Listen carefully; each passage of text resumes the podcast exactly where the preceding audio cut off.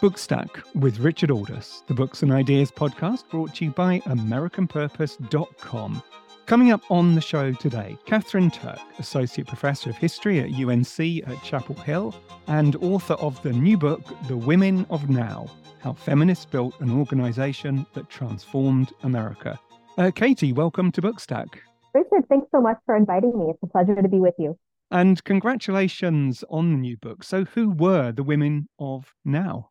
Oh, great question. There were so many women of now, and I should, of course, mention that now is still here. So there are currently many women and also men of now. Um, but I, you know, I chose that title in concert with my editor because we wanted to really emphasize that while now was and is an organization, and those organizational structures are really key to the organization's um, successes and its longevity, really the book is about the women who built the organization and what it meant to them and how they brought many different visions of feminism to this open-ended organization and built their movement through it. So that's the kind of non-answer to your question that there were so many different women uh, and also men. And as you say, there are so many women, but actually in your book, you focus particularly on three of them, and they're very contrasting characters, bringing out uh, different aspects uh, of this organization and broader movement. So uh, tell us about the three.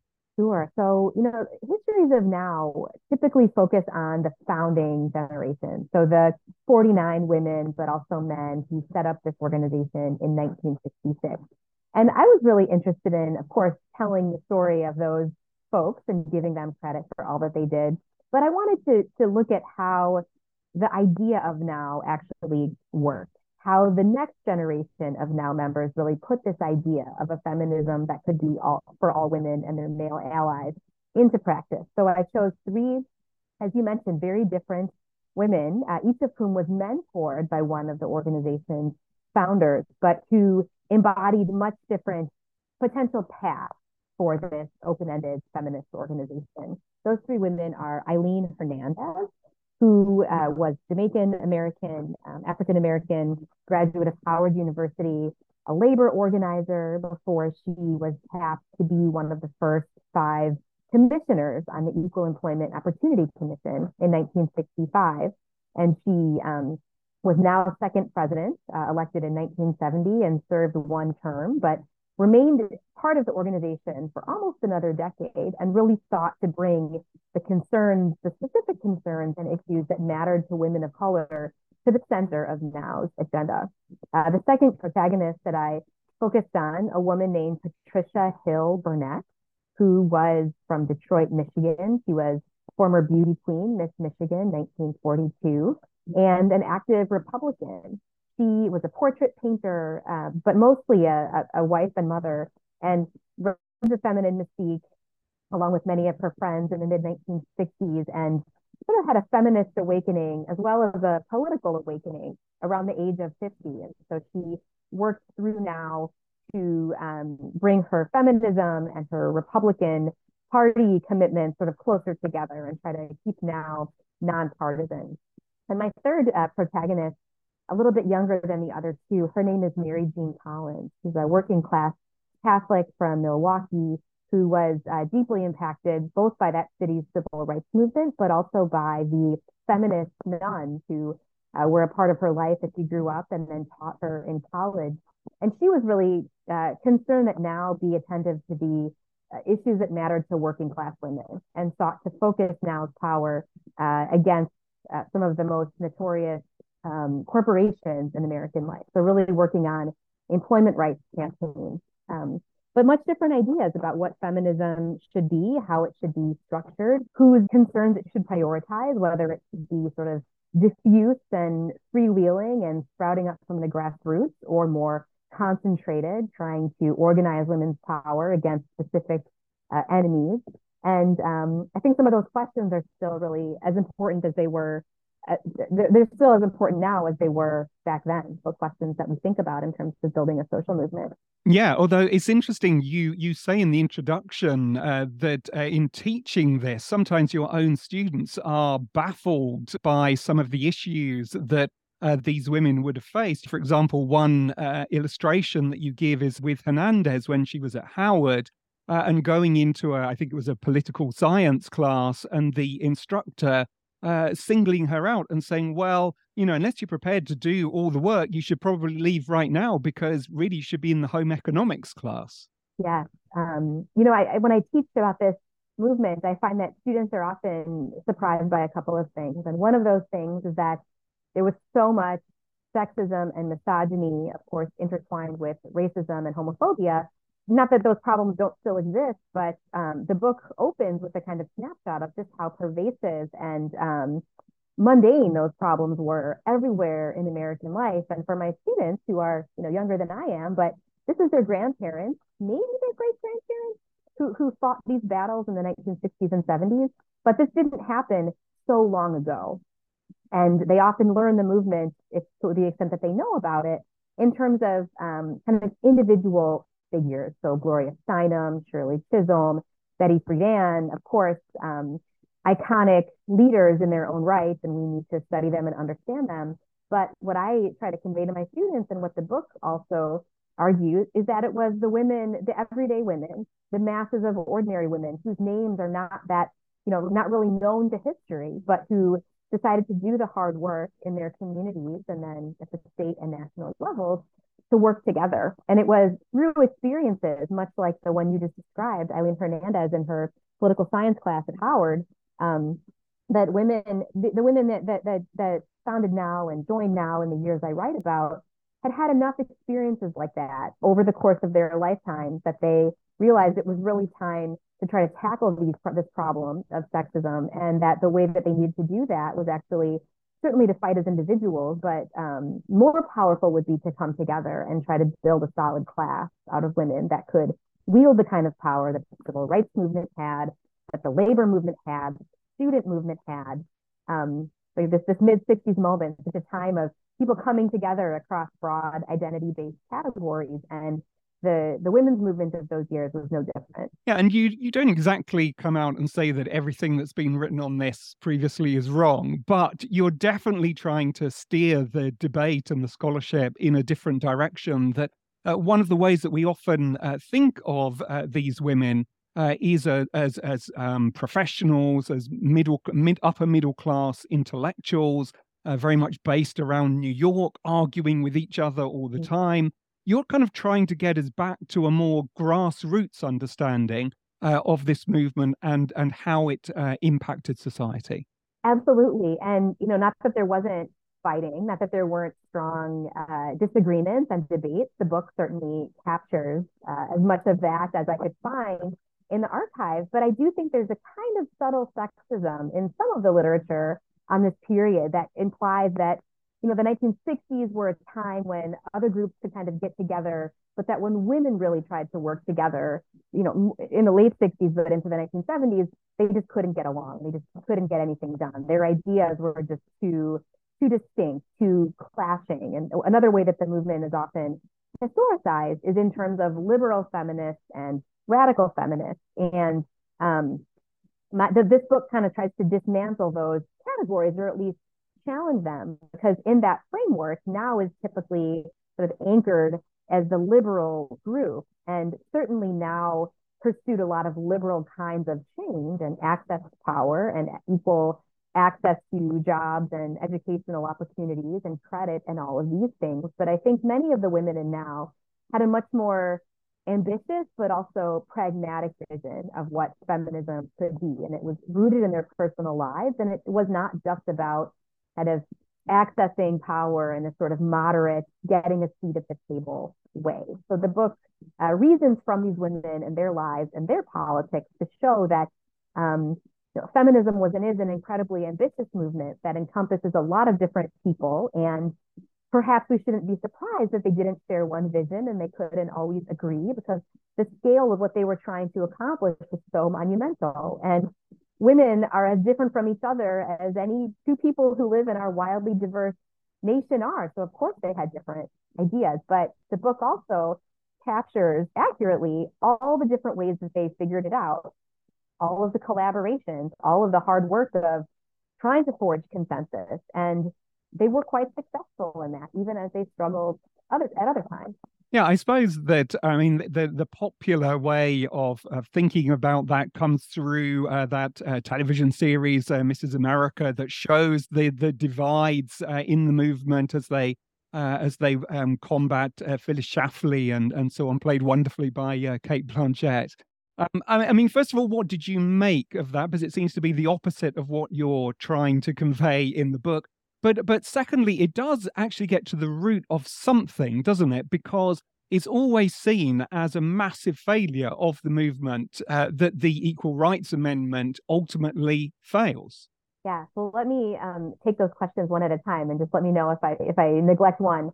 I, I love that the series Mrs. America. I love the aesthetic. You know, it, it came out at a at a moment early in the pandemic when we were all at home and desperate to escape into a story um, but you know, I think it's it's it definitely deserves some criticism. Uh, at least perhaps some of these criticisms are sort of inevitable to trying to narrativize a complex movement. Um, certainly, that series, if all you knew about feminism in the 1970s was that from that series, I think you would come away with a couple of really important misconceptions.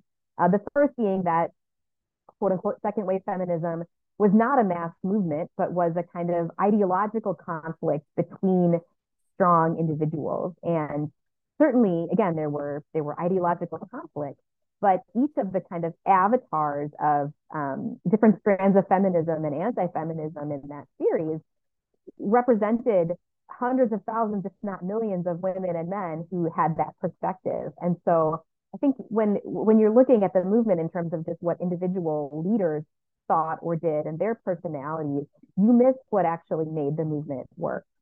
And the second piece, um, you know, that series does focus so strongly on Phyllis Schlafly, and she's an intriguing character. She deserves much more scrutiny and study. But I, I also think it really downplayed what was the real power behind anti-feminism. Certainly, um, there were there are conservative women, there were conservative women, there were women who opposed the Equal Rights Amendment, but there were also a lot of really well resourced corporate interests and um, conservative political interests that wanted to see the ERA fail. And I thought that that series um, sort of boiled feminism and anti feminism down to two sets of ideas. And while, of course, that's not untrue, it's not the whole story. Uh, but yes, I mean, the book talks a lot about the Equal Rights Amendment and how the rise of anti feminist women is quite a challenge for now, if not an existential one, because now's very premise was that there could be a feminism or even an organization that, that could forge an agenda for all women and that, that all women would want to be part of. And, and Phyllis Schlafly and anti-feminist women, they, they kind of rise to power on the backs of now, in tension with now. And I think you could argue that there would have been no Phyllis Schlafly uh, without now, right? This sort of new archetype of the fearless, outspoken, political women uh, Schlafly is organizing local chapters around the country and sort of coordinating nationally in a way that mirrored what Now was doing and defining herself and her movement squarely against Now, saying, no, women don't want equality. Equality is not the kind of benign next step in the broader human rights revolution that we're all on together. It's dangerous. And because Now's mission was so open ended and they really they accomplished as much as they did i think because they in part because they believed that this could work and it did work to some extent but it couldn't accommodate women who share the same gender uh, as as the leaders of now but who define themselves and their politics completely against now's basic premise that equality was good for all women and all women could could agree that you know they should want to control their reproduction and their health and their bodies. This is another issue that for for now the, these years just seems like a no brainer. Of course, all women would want this, and that's the other piece of uh, what Schlafly is um, is about. And again, it's the ERA's momentum in the mid 70s, early to mid 70s, and it's the Roe versus Wade opinion, which comes down in 1973, which really um, starts to galvanize anti-feminist women, and now really has a hard time um, understanding them or taking them seriously. I think until it's it's, it's kind of too late. Yeah, it's one of the reasons that uh, Burnett is one of the really interesting characters in the book because she is a Republican. You do show as the book goes along how the movement does kind of become more politicized. It, it does move more to the left and becomes more centralized, actually, and loses that grassroots feeling Uh, and it seems the more disconnected it becomes from the grassroots, the more the kind of the political, the sharply political uh, side of the of the movement comes to the fore, and it becomes essentially a movement of the left rather than a broad movement uh, that perhaps it, it, had been earlier. That's exactly right. So um, you know now now in the late 1970s has much more money, has a much more streamlined operation. It has many, many more members. But the book really argues that now's most productive years were earlier in the decade, in the early 1970s, when the organization did not have a lot of money. It did not have the officers at the national level did not have tight control or even um, a lot of understanding of what was always happening at the chapters. But the magic of now was that any 10 people in any community or town or city or college campus could put in their 10 bucks a piece, form a now chapter, and work on any issue that they chose, anything they thought, you know, should count as a feminist issue or even a women's issue. And now's agenda at that point was so open-ended, so expansive. They just kept let, letting the chapters incubate these ideas, work on these issues however they thought, and adding new issue-oriented task forces at the national level to accommodate all of these issues. So now has upwards of three dozen national task forces by the mid 1970s. But that's right around the time when Equal Rights Amendment's momentum is really slowing down. It's passed both houses of Congress by 1972 and is on its way to being ratified in the required 38 states that it needs to be added to the Constitution when uh, some of those states that are left on the board are harder to win, where feminists are less organized, and also anti-feminist women start making a lot of momentum, and their arguments about the ERA as as bad for women start to catch on in conservative and even more mainstream and moderate circles. And so now leaders at that point find themselves at a kind of a crossroads where they could sort of let the ERA go, let it play out as it's going to play out, keep the ERA as one of now's many priorities and one of many issues it's working on, or to focus their resources, focus their people, their agenda on this one issue. And they start to redefine the ERA as what one of the leaders calls the bottom line issue for the feminist movement, the one goal that will make all of their issues easier to win. And in some ways that was true, but not everyone working in now, uh, working through now saw equal legal rights as the end goal for their feminism.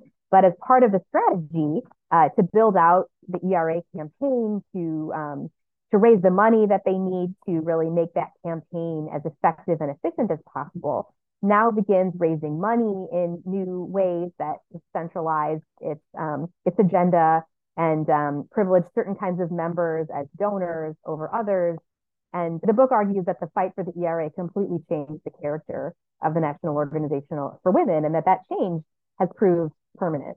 Yeah, it's it's interesting as well because there is a paradox at the at the heart of the the broader story. On the one hand, there's there's absolutely no doubt that the position of women in society uh, has proved immeasurably since uh, the period where you start in the in the 1960s. For example, uh, I don't know how many professors of history there were at, at UNC uh, in in the 1960s. It would be interesting to know. Very few women. Exactly. So v- very few women in every area uh, of uh, pu- of public life. And you start the book in 1974. Uh, we've had the ERA. Uh, we've had Roe versus Wade that I think comes the year before.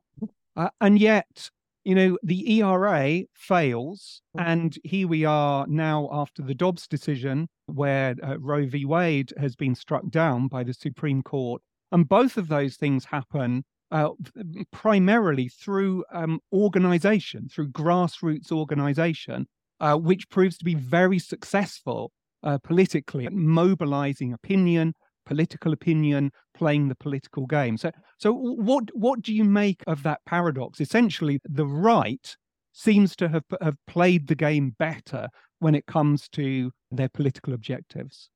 That's so interesting. You know, I think one of the one of now's perhaps this is ironic, but one of now's great successes has been to help transform American society so dramatically that I think it's hard. It can be hard for women who didn't live through the years of now's most transformative struggle to understand why such an organization was ever necessary. And the conclusion of the book argues that now now's feminism as it evolved proved much more successful in opening doors for the most elite women to to rise to enter um, you know the elite status the elite strata of academia of politics of corporate life of um, you name it sports.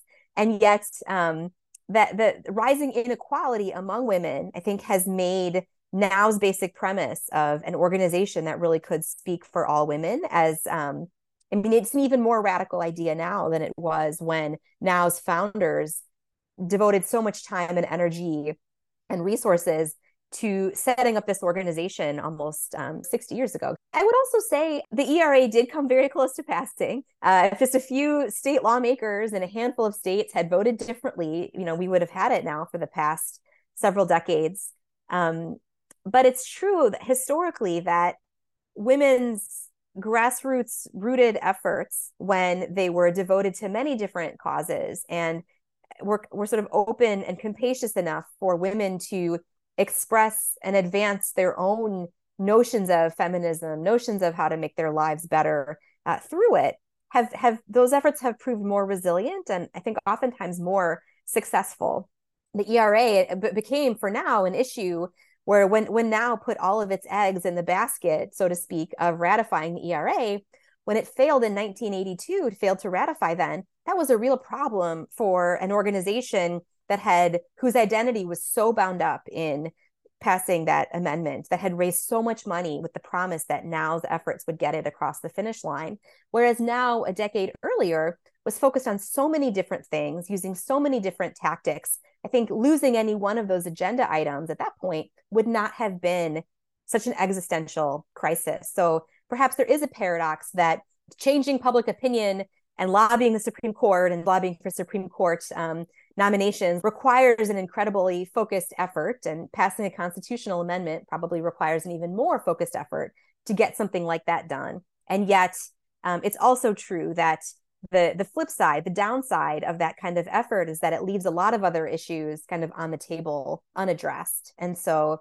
the sections of the book on the era really argue that perhaps such a focused effort was necessary even though it wasn't enough it got them closer to ratifying this amendment than than they would have been without it certainly without without that effort and yet there was a real there were real drawbacks to that strategy that the book also examines I wonder as well that uh, a lot of uh, feminists uh, recently have found themselves in the, the middle of debates uh, around trans issues. Um, what what do you make of those debates, and and how do you see them fitting into the historical context of the uh, the things that you've been working on with the women's movement? So I looked for trans people in Now's archive, and I worked in Now's archive for a very long time. Um, Now's archive gets a little bit thinner in the 1990s when trans people were sort of generally more out and visible. So, so I did not find any out trans people in now in the 1960s, 70s, 80s, the period that my book really examines. Um, certainly, I, mean, I, would be surprised if they weren't there, but they were not out and open as um, as they might uh, feel more comfortable being now but I would say more generally, now was at its most productive. It was at its most effective when the organization was not drawing bright lines around who counted as a woman and who didn't or maybe more um, the way that debate would have been expressed in the 1970s would have been you know whose priorities are more important than um, than other people's. Um, perhaps a kind of corollary would be now's engagement with uh, with the politics of lesbian rights and lesbian members in the organization who were there from the very beginning, although uh, most were not that comfortable being fully out, even in feminist circles. Uh, but as they started to come out in their lives and in their feminist organization in the late later 1960s and early 70s, there were some in now who were quite um, concerned about that, who argued that um, what they called sexual politics or bedroom politics would um, would overtake the rest of the movement. It would delegitimize the entire movement before they really got a chance to accomplish anything. Uh, and there were some women who made that claim publicly from within now, and some who left now um, over the presence of lesbian members. But the majority of members, once they realized that they already knew lesbians through now, um, we're, we're, we're, we're open and understanding and, and curious and understood. Even the most conservative protagonist in my book, Patricia Hill Burnett, journals about this that she realizes that we can't be divided. Women need to stand together, and we have all different um, priorities. We have different um, family structures. We have different desires and different identities. But if we're going to accomplish this this revolution that we're envisioning, we can't be excluding certain people. I mean, now could have done much more, and the book is quite clear about this.